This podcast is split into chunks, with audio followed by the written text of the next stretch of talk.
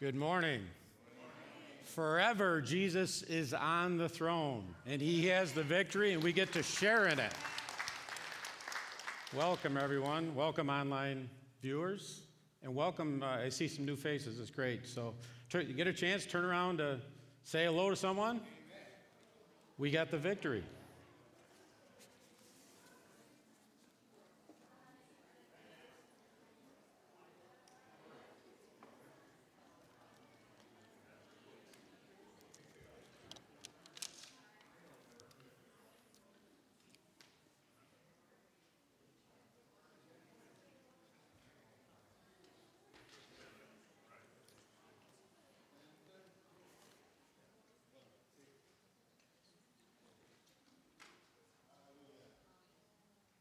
Praise the Lord. I love I love Sundays. So my, my name is uh, Dennis Sandberg. I'm one of the blessed elders here at R L C. Uh, be praying for Pastor Jeff and Deb and the family as they uh, enjoy the remaining days of their vacation, well-deserved vacation. Um, you know, preparing for a message, I have a new appreciation for what Pastor Jeff does. I really do. He's a blessed man, great man. So I've been married uh, thirty-two years to my wife, Donna, and her and I, we oversee our Life Care ministry, which starts in ten days. So get plugged in, get involved. God is on the move. So if everybody could bow their heads. Lord, let the words of my mouth and the meditation of my heart be acceptable in your sight. O Lord, my strength and my Redeemer. I believe and trust God to allow everyone listening today to hear some nuggets of truth that will impact their life and move them towards God and a life he desires for each of us to walk into. That is life and life more abundantly. Create a fire in each of us so that we can desire more of you, more of your word. We thank you in advance for directing our steps and leading us in the way that we should go. In Jesus' name I pray, amen. Amen. Amen. You know, about a year ago, um, I started with a new employer that is involved with the pizza industry. And And it's an interesting transition for me. Um, I get the chance to connect with a lot of different pizza owners that uh, are very passionate about what they do. But recently, I was real impressed. I, I, I was at one of my accounts, and I'm, I'm listening to this, this girl take an order on the phone for pizza. Everybody loves pizza. And she's so good at how she's repeating what the customer orders. The customer wanted extra pepperoni and extra sausage and extra cheese, and and it, it it literally like stirred in my heart that we kind of pray that way to God. We, you know, I start praying to God and I says, gee, can you throw on some extra love? How about some extra ch- peace, extra self-control, all the fruits of the Spirit. We we all we all would like a little extra. Um, but, you know, if if we look at it, do we really need the extra? Okay? As Christians, doesn't doesn't God load us with benefits each and every day? Don't we have more than enough? You know, I, I, I began to think about the manna that God gave the Israelites in the wilderness, and how it was a one-day supply. And I was, I'd always wonder why God didn't send a little extra, or, you know, how about giving it a little extra shelf life? Um, I'm, su- I'm sure that went by some of the people there, but, you know, being in the in the food service business for thirty-seven years, I, I, I do realize that man puts shelf life extenders in God's natural food that is particularly not healthy for you. So we need to be wise and do things God's way and obey his word instead of listening or approving the extra things that man likes to put in there. I was uh, reading in Deuteronomy chapter twelve, verse thirty-two, where it says, "Whatever I command you, be careful to observe it. You shall not add to it or take away from it." You know, taking away from God's commands is one of the ways that we try to avoid those commands.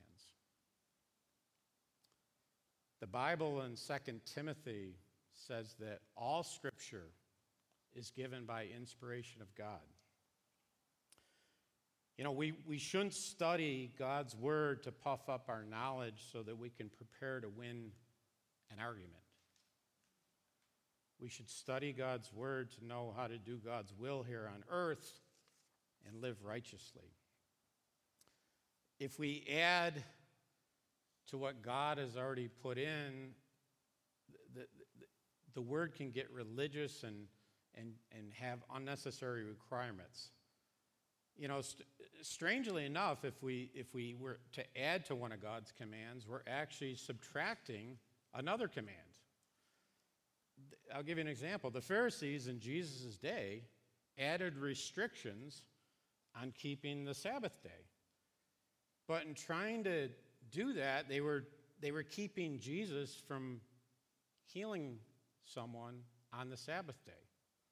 So weren't they breaking the commandments of that Jesus said to love your neighbors yourself? Shouldn't it make sense that Jesus could heal on the Sabbath day if somebody was hurting? You know, the world has gotten a lot more complicated lately. We're well into two thousand twenty-one, but I feel like a lot of what has happened in two thousand twenty-one is kind of a continuation or a reaction to what transpired in two thousand twenty. You know, the world is in turmoil. The, you know, we're still dealing with the virus. I think we're still reeling from a contentious election. We got protests, we got riots, we got chaos everywhere we look. And I see Christians running all around in all kinds of directions, not sure what to do, afraid, distracted, unsure. And yet I wonder if they're too often busy to ask God for direction and listen to his still, small voice. I feel like many others when I pray to God, asking, "God, can you send me some extra peace, please?" And in the book of Philippians, we see Paul was in prison at the time, and he was writing encouraging words. And believe it or not, Paul was awaiting potential execution. And his outside world was in turmoil, but inside of Paul's spirit was full of peace. And I just want to read in Philippians four. It's a very familiar passage, but there's a lot to it. And in verse six, it says, "Do not be anxious about anything, but in every situation, by prayer and petition, with thanksgiving, present your requests to God, and the peace of God, which transcends all understanding, will guard your hearts and minds in Christ Jesus." We see here that Paul is telling us not to be anxious about anything. Now, isn't it amazing that Paul can say don't be anxious about anything when he's sitting there awaiting to get executed? I get anxiety in me just sitting in a dentist waiting room while waiting for a cavity. Okay? And Paul, I love Paul. So, you know, we all have worries and anxieties about our job, our finances, our loved ones, or what's going on in the world. You know, think about Paul awaiting in this execution. He was in a battle. He needed to overcome fear. Fear is one of the main tools that the enemy uses. Yet the Bible says God hasn't given us a spirit of fear. God wants to bring us peace with his still, small voice, still waters, and he wants us to go to green pastures. God desires extra peace in our life. The enemy wants to grip us so that we're paralyzed from what God wants us to be doing. You know, I was I was looking up online what triggers our body in regards to fear, and it led me to a small almond-shaped portion of our brain called the amygdala, which lies below the pituitary gland. And what the amygdala does, it functions to alert you when someone or something is threatening you or your environment. It sends nerve pulses to your brain to release adrenaline to get you to react whatever is threatening you. And just so you know, what happens when you're threatened and this gets activated is your heart beats faster, you breathe faster, your blood pressure increases, and the amount of sugar in your blood increases also, which increases available uh, amount of adrenaline that, that, that flows into you. You know, fear is a, is an immediate response to danger in your environment. Um, I, w- I was thinking about this, and a, a couple years ago, I had a I had a job as a manager, and one of my areas of responsibility was up in, in the Watertown-Clayton area. And you know, we have we have pretty good-sized winter storms here in Central New York. But if if anyone from the north understands it, right across across the Great Lakes, there's a there's a snow band that hits, you know, especially like Sandy Creek and Adams. You you haven't experienced snow until you've been through that.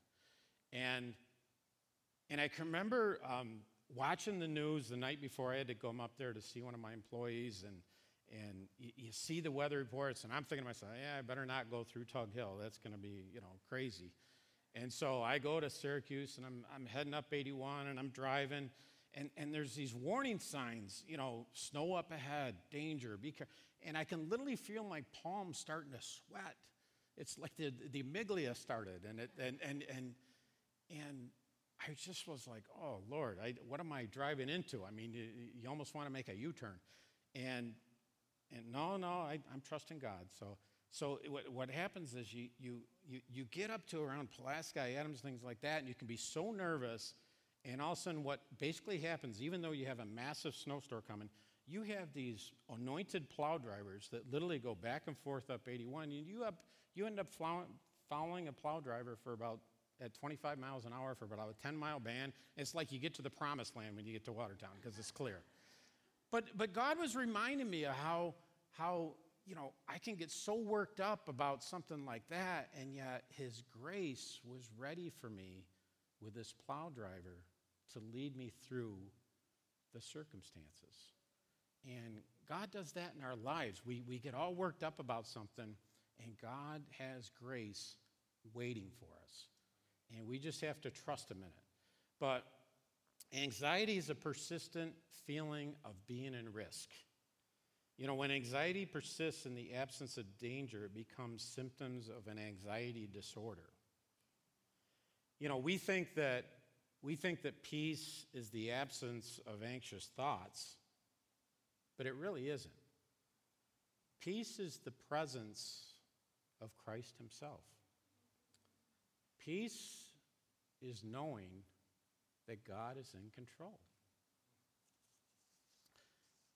And I just want to get back to uh, Philippians four, because one of Paul's advice here in this verse that we read earlier was to turn our worries into prayer. Whenever we start to worry, I, I, I highly recommend it's a good time to start praying.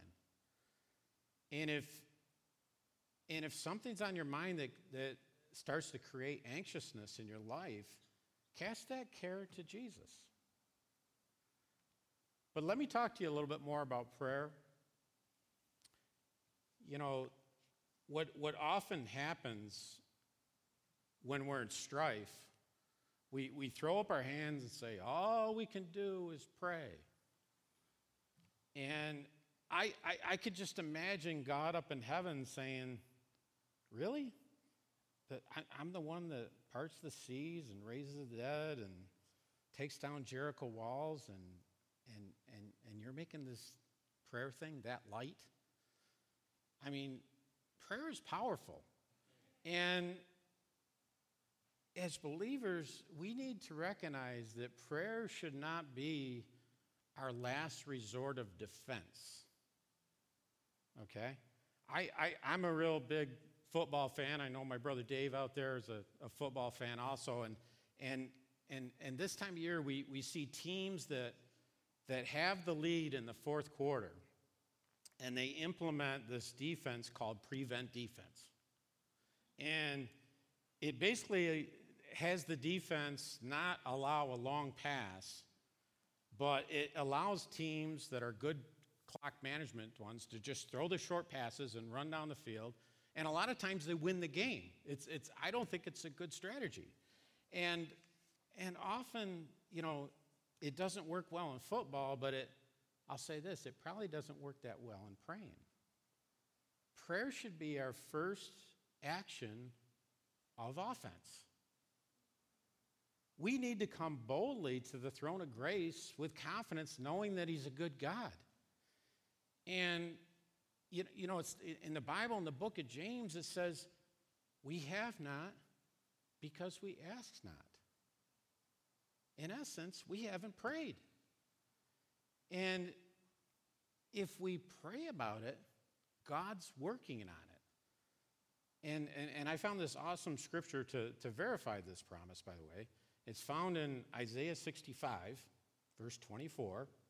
It says, it shall come to pass that before they call, I will answer. And while they are still speaking, I will hear. You know, prayer is about inviting God to get involved with our requests. And I just want to give you a, a quick example of how this works in the natural. Um, I'm blessed, and I have five grandchildren that I love very much. And on my on the screen here is, is one of my granddaughters, Kayla, who I love, that looks just like Donna. And that's my youngest grandson. His name is Zephyr.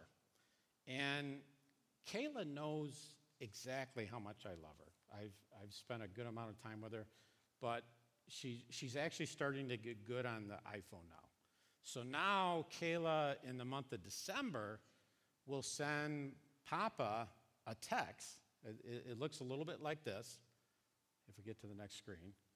And so she sends me a text message with the pictures of the items that she would like for Christmas. Now, now, now Kayla loves her chinchilla, and she desired a chinchilla necklace. So Kayla's specific positive response, combined with my positive thoughts to bless her, creates a desire to respond to her request. You know, I, I trust me, she got the necklace. And don't you think that God wants to answer your sincere faith, faith-based prayer in the same way? It says in Matthew seven, verse eleven, in the Passion Translation, if you, imperfect as you are, know how to lovingly take care of your children and give them what's best, how much more is your heavenly Father give wonderful gifts to those that ask him? You know, I, I don't know if you ever thought about prayer this way, but it goes hand in hand.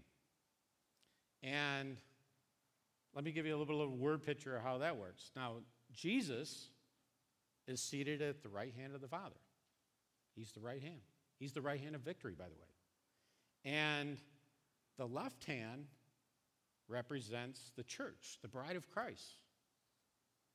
And when we pray for solutions in God's word with his promises, as a church, we are bringing positive thoughts and thankfulness to God in agreement. And when we do that, the two come together and the grace of God begins to flow. And that's what prayer is all about. It's inviting God to get involved, getting in agreement, and allowing his grace to take place. I actually believe that prayer helps to renew our mind and give us a peace. I mean, I, I, I can tell you there's there's times that I've had a, a, a rough day and, and, and, and I don't feel like coming to our monthly prayer meeting here at church, or, you know, I didn't want to come to Life Care because it was a busy day at the office. And I can tell you one thing, that when when I push myself to come and we start joining together and we pray, there's a sense of calmness that always comes my way after praying. And that's one of the nice things about when we get together and we pray as as, as Life Care or church, you're you're gonna you're gonna sense a peace when you leave. And that peace passes all understanding. And one thing that we need to do is stay away from sinful, negative thoughts. I want to read in Romans chapter eight, verses five and six. It says, "Those who are dominated by the sinful nature think about sinful things, but those who are controlled by the Holy Spirit think about things that please the Spirit. So letting your sinful nature control your mind leads to death, and but letting the Spirit control your mind leads to life and peace." Notice the last word there. That's extra peace. And we need to allow Holy Spirit to grab the sinful negative thoughts and replace it with God thoughts and promises. Um, I just wanted to show you one thing that we we do at Life Care is we have this thing called a prayer box. And we encourage people to come if they have unsaved loved ones to uh, write their name down and, and, and, and cast your cares, put them in the box. We're, we're praying and believing for more salvations than ever this year. And we're pe- putting people's names in here, and we're praying for them at the end of Life Care. And I just encourage you to, to come prepared to do that. But, you know, we we can have a, a prayer box like this symbolize God, right? And, you know, one of the things with prayer, we we will we'll write down our prayer requests. And we might have a prayer request like this, saying, "Lord, please pay off my credit bill off by next week." Drop in the box. And we sit here and wait. The mailman comes. I got to, let's rush to the mail. We're, we're waiting for somebody to knock on the door. And nothing's happening. And so, so we get anxious, and we take this and we say, this tithing thing just doesn't work. Just doesn't work. And we get frustrated, but in, in essence, what we've done is we've made our worries big and our God small. And what God wants is God should be big and let our worries be small. And I just encourage you to, to look at your prayer life like that. Understand how big God is. In fact, I'll I'll give you action steps of effective prayer. You might want to write this down. Do what you can do. Give God what you can't do. Trust God no matter what. Do what you can do. Give God what you can't do. And trust God no matter what. And I just want to give you a couple examples because I I I I I'm, I'm I learned from by examples. So suppose you're enrolled in a course this fall semester at a local college, and you're facing an upcoming exam that represents a good portion of the grade that you need to pass. And you really want to pass this course, and you need God's help. So first, what can you do? What take action steps of faith. You study yourself to show approved unto God, a workmanship, a workman that needeth not be ashamed. Okay, do your part. And next you might want to pray to God for a little extra peace because you want your amygdala to be under control. And you don't want to be anxious for nothing, including that exam. And you're thankful and you trust in God's spirit of wisdom that he gives you to do well on that test. And now you wait, and you wait for the good result to come on the test. And I'll give you another example as a, as a church. As a church, it would be good for us to start praying for more people to get saved this year. That's a good prayer. I'm looking out here at a great cloud of witnesses. I'm looking online at a great cloud of witnesses there. And we should take the time, take action steps of faith to call people, text people, email them, invite them to church, invite them to Life Care. Take some opportunities to, to, to do that, because when you get people um, here and they hear God's word, whether it's here or Life Care, they're, they're, they're going to get changed. Let God do his own work. And what, what happens is, is sometimes we'll, we'll be in the grocery store shopping, and, you know, it's real easy now because we, we, we got our masks on, and, and we'll, we'll just kind of avoid, you know, we'll avoid someone. We, we almost look like the, We almost look like the, the, the priest that went by the Samaritan that was injured, okay? And God wants a new boldness. Don't never be ashamed of the gospel of Christ, okay? If you see someone, I, I just encourage you to, to invite them to church, because, because God's going to supply all our needs, and God's going to build his church, and the gates of hell are not going to prevail, okay? You got to believe that. God is good, God is faithful, and God is true. And he's he's going to supply us with that extra piece, because you might be nervous. You might be nervous about being a witness. It's kind of like being a salesperson.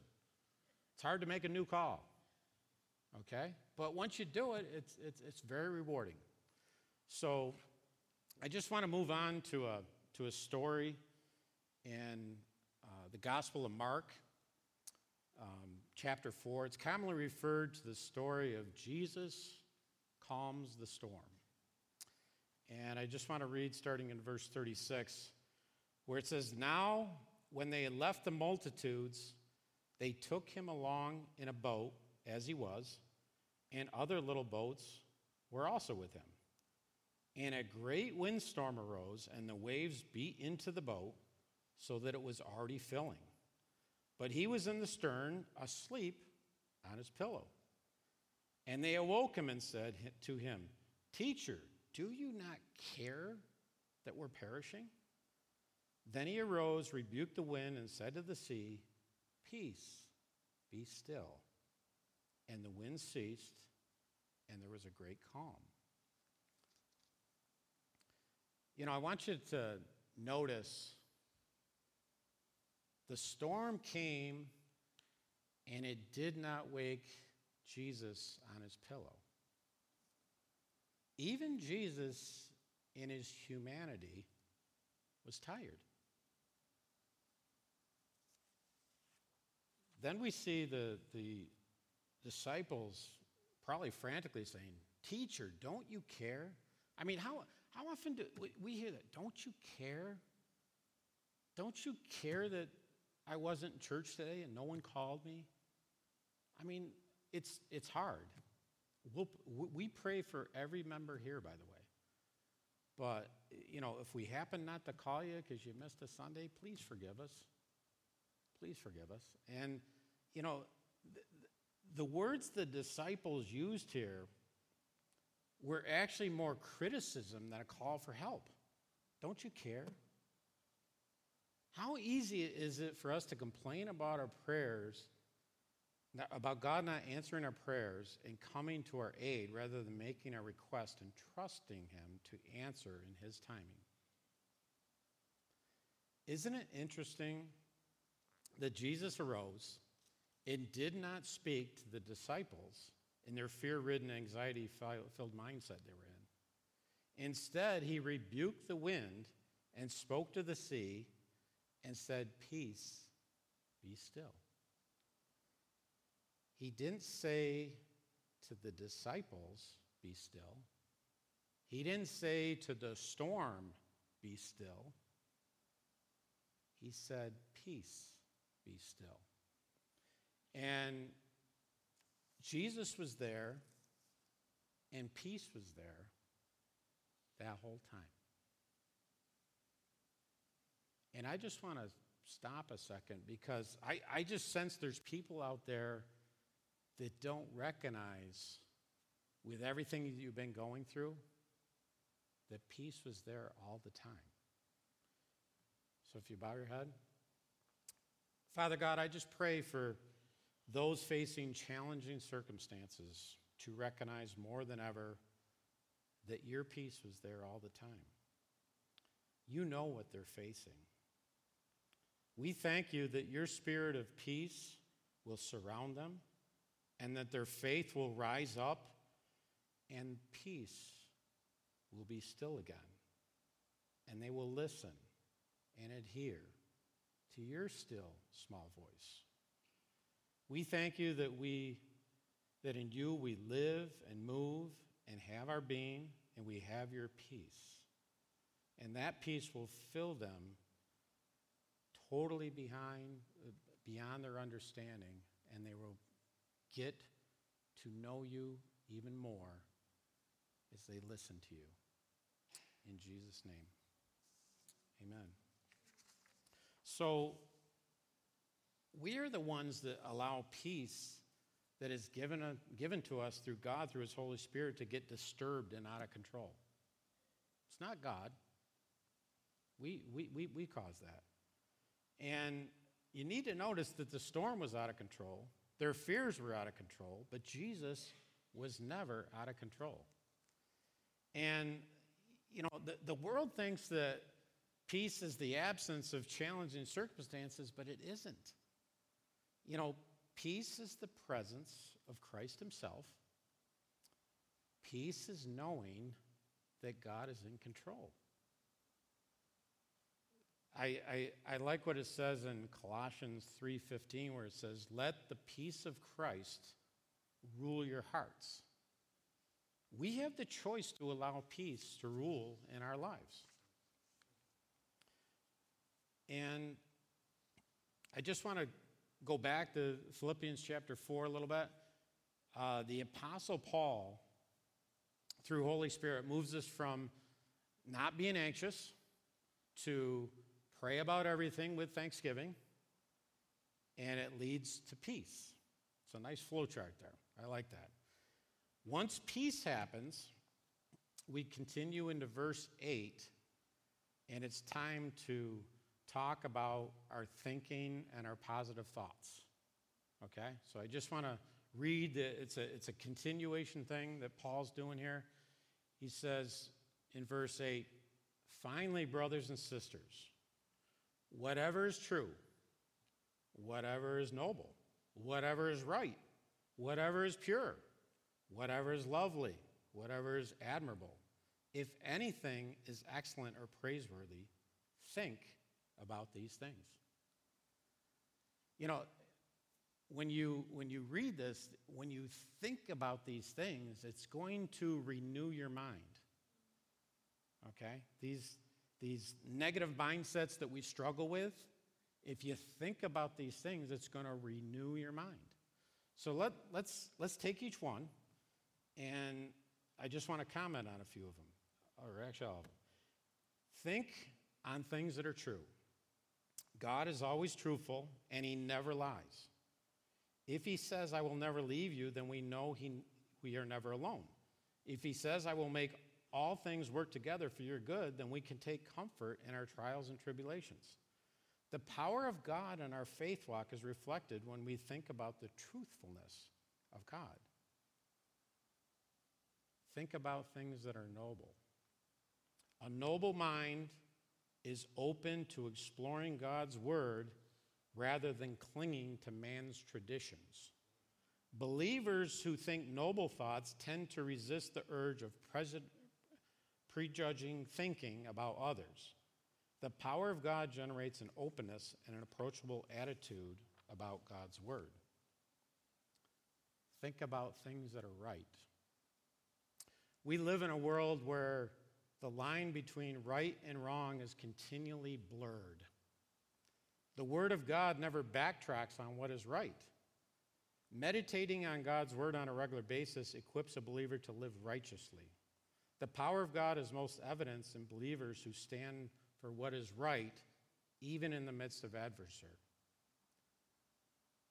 Think about things that are pure. Christians can practice discipline of keeping their hearts and minds pure by refusing to entertain uncleanliness. The power of God is revealed through the lips of pure heart that brings encouragement, exhortation, rebuke, and reproof to others in gentleness. Think on things that are lovely. Sometimes we are assailed by darkness. Pleasant memories of faithfulness of God encourage us to focus on the beauty of what life has to offer, even in the midst of trials. The power of God prompts us to offer praises and thanks, thankfulness. Think on things that are admirable. We can center our thoughts to feast on the goodness of God. The power of God opens our minds to the great sacrifice and love that leads us to eternal life. Think on things that are excellent. To focus on excellence of grace can captivate our minds and release them from the perils of negative thinking.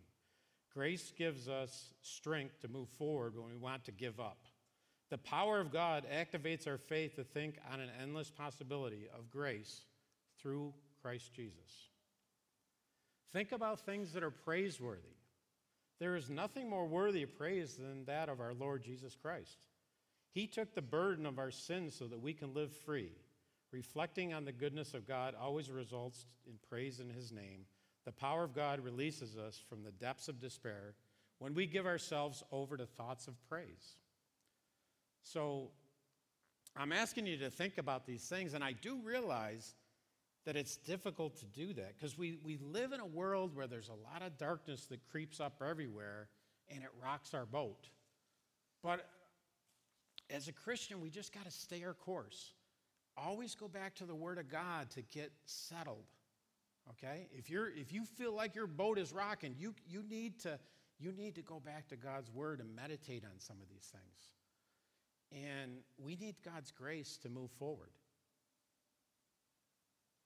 You know, God's Word is a lamp unto our feet and a light unto our path.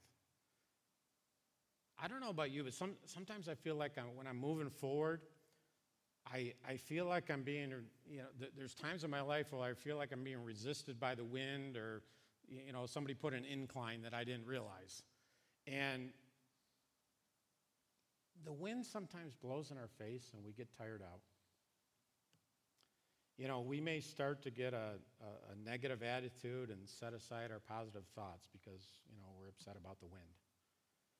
And the world today puts us in a lot of uncomfortable situations. But let me ask you something. Are you more concerned about the discomfort that we're dealing with, like wearing a mask, or are we more concerned about the end result? You know, I need to I need to read what the Apostle Paul wrote in Second Corinthians chapter four, starting with verse seven. It says, "We are hard pressed on every side, yet not crushed, yet we we are perplexed, but not in despair, persecuted, but not forsaken, struck down, but not destroyed." You know, Paul, more than anybody in the Bible, faced discomfort and negativity, but he never lost heart. Paul knew that God works through the weak and the powerless, so that it is clear that the power comes from God. And he reminds of this, if we continue in Second Corinthians verse four, verse sixteen, it says, "Therefore we do not lose heart. Even though our outward man is perishing, yet our inward man is being renewed day by day. For our light afflictions, which is for a moment, is working for us a far more exceeding and eternal weight of glory." You know, Paul, Paul saw what he, the difficulty that he was going through as an opportunity to mature his faith. You know, his outward man may be perishing, but we need to make sure our inward man is renewing day by day. you know, keeping, keeping a positive faith and focused on the promises of God is what will cause things to change. And I, I'm so blessed at the attitude that Paul had. Paul had a great attitude. You know, he, he faced a lot of things and he called them light afflictions. To us, they'd be monumental. And yet, I, I was reading how, how these afflictions can actually benefit us. And I'll read you a couple. They remind us of Christ's suffering for us. They keep us from going into pride. They cause us to look beyond this brief life, which is a vapor, and onto the, the earth, the, the life ahead of us. They give us an opportunity to prove our faith to other, others. When we overcome stuff, we, we are such a testimony to others. They give God the opportunity to demonstrate his power through us and realize that his grace is sufficient. You know, um, attitude is the X factor in a Christian's life to put God and others first. Attitude is a choice. And I just wanted to read, this is from Pastor Chuck Swindoll. And it's something that I have hanging in my wall in, in my office that I read quite frequently because our attitudes need to be adjusted every now and then. So it says this, the longer I live, the more I realize the impact of attitude on life. Attitude to me is more important than facts. It's more important than the past, than education, than money, than circumstances, than failures, than successes, than what other people think or say or do. It is more important than appearance, giftedness, or skill. It will make or break a company, a church, a home. The remarkable thing is we have a choice every day regarding the attitude we will embrace for that day. We cannot change the past.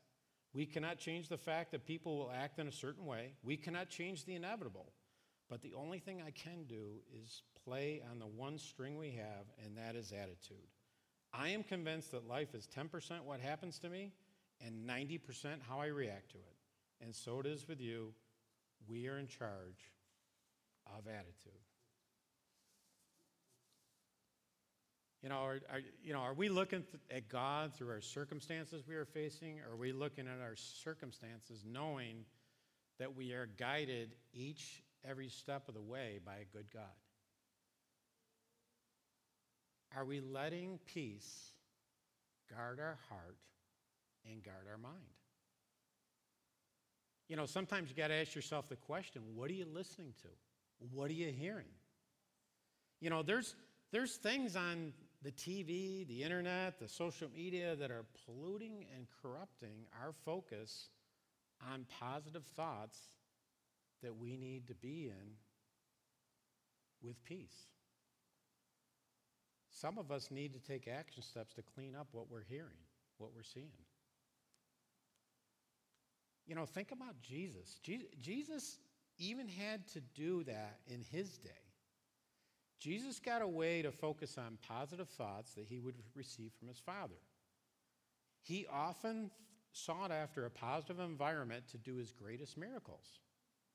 He would clear the room with just a few select, faithful disciples and create a positive environment that was ripe for a miracle. Jesus was obedient to his Father.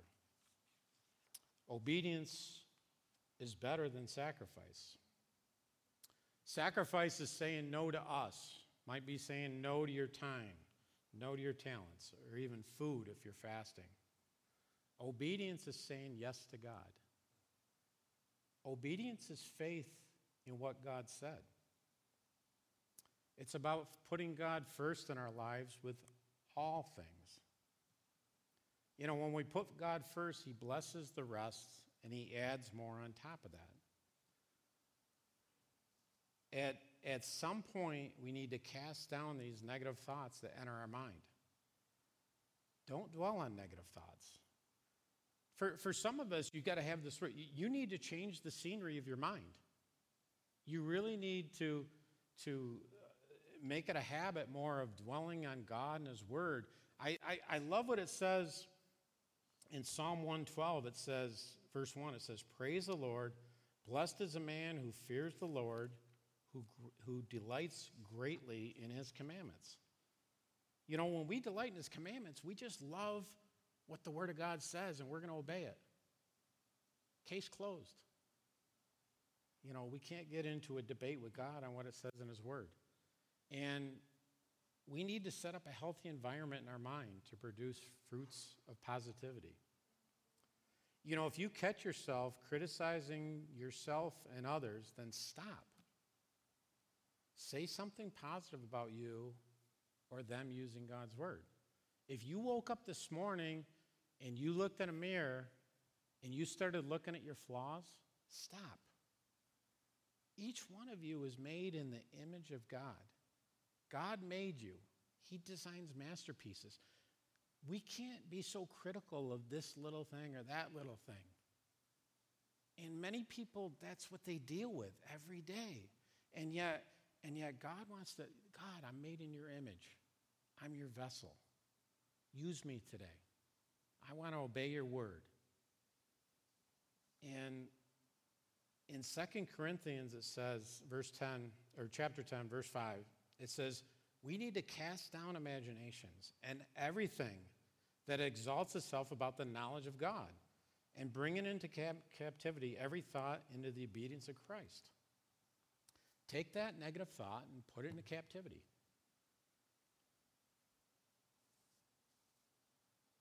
You know, um, Jesus is our Redeemer.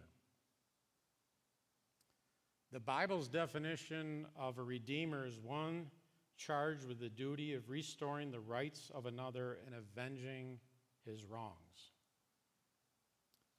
You know, we were all born into a world full of sin, and we're all in the need of a Savior to redeem us and cleanse us from all our unrighteousness.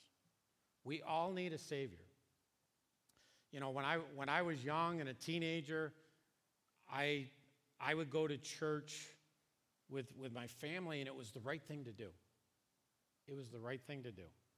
And I was reminded as I as I read something in, that David wrote in the book of Psalms, in chapter one, one eighteen, verse twenty-eight, it says, "You are my God, and I will praise you. You are my God, and I will exalt you." There came a point in my life where I had to come to a revelation that He's my God. Because, because growing up, and often people go to church and, and, and, and it's great, it's my mother's God. Or I, I had a, a, a Pastor Mitchner that I would, go, I would go to Bible study with him, and it was Pastor Mitchner's God. But there came a time in my life where I had to understand that He's my God. And we all need that in our lives. And it got me thinking, what do you call God? Stop and think about that. What do you call Him? You know, what you call someone reflects how well you know them. You know, growing up, we always, we have nicknames or something like that. But you know, we we were we were close to those ones. We had nicknames too.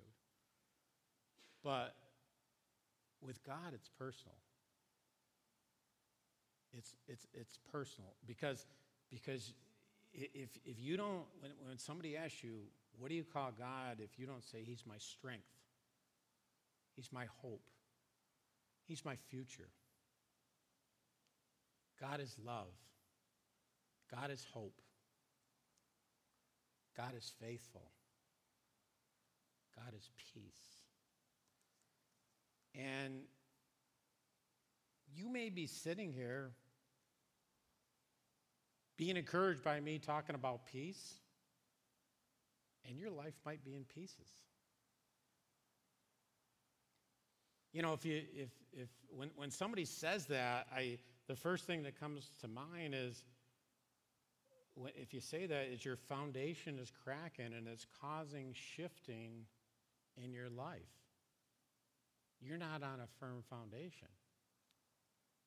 You know, and, and, and I just want to encourage you right now to, to, to make God your foundation. Make God your chief corner, cornerstone. The rock on which, make God the rock on which you stand, because all other ground is sinking sand. You know, the, the I'm, I, I'm just, it keeps coming to my mind about how as, as, as Christians, we got to continue to invite people to church. We need to invite people to Life Care. We need to invite people to prayer services. We need to invite people to get connected with God, because time is growing short. You've got to recognize that in your spirit, that time is going short. We all have loved ones that we want to join together in heaven, but we need to take the action steps, just like we need to take the action steps with our prayer life. We need to start inviting and encouraging people to make them my God. And if this is you, can you join me in this prayer? You might need to make God your God. Bow your heads. Dear God, thank you for sending your Son to come to earth to live this life I could not live, to be an example I could not achieve, and be a sacrifice for my sins. Lord, please forgive me of my sins. Jesus, I believe in you. I ask you to be Lord of my life, and I commit my life to you. In Jesus' name, amen. Amen. That's great. If you have shared this prayer for the first time, can you please let one of the ushers know on your way out? For our online viewers, could you take the time to go to the website at res life n y dot org and scroll down a little way to see the prayer request form? Just fill that out and let us know that you prayed to be saved today, and the church will follow up with you. And if everyone could stand, I just want to close in prayer.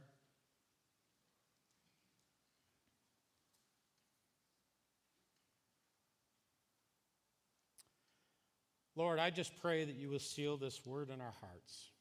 I thank you for loading your children today daily with their benefits, so that they can do exceedingly above and beyond all you could ask or think of. You are a God of blessing that desires to pour more into our lives each and every day. Let us be thankful and grateful for all you do, and be ready to share with others as you guide our steps, direct our steps. And we just thank you for the faithfulness that you have shown us, Father God. We thank you for you just starting a good thing in us, that you will be just faithful to complete it. And we just thank you that you continue to draw other people into the kingdom of God. In Jesus' name, amen. Thank you so much. Have a wonderful day.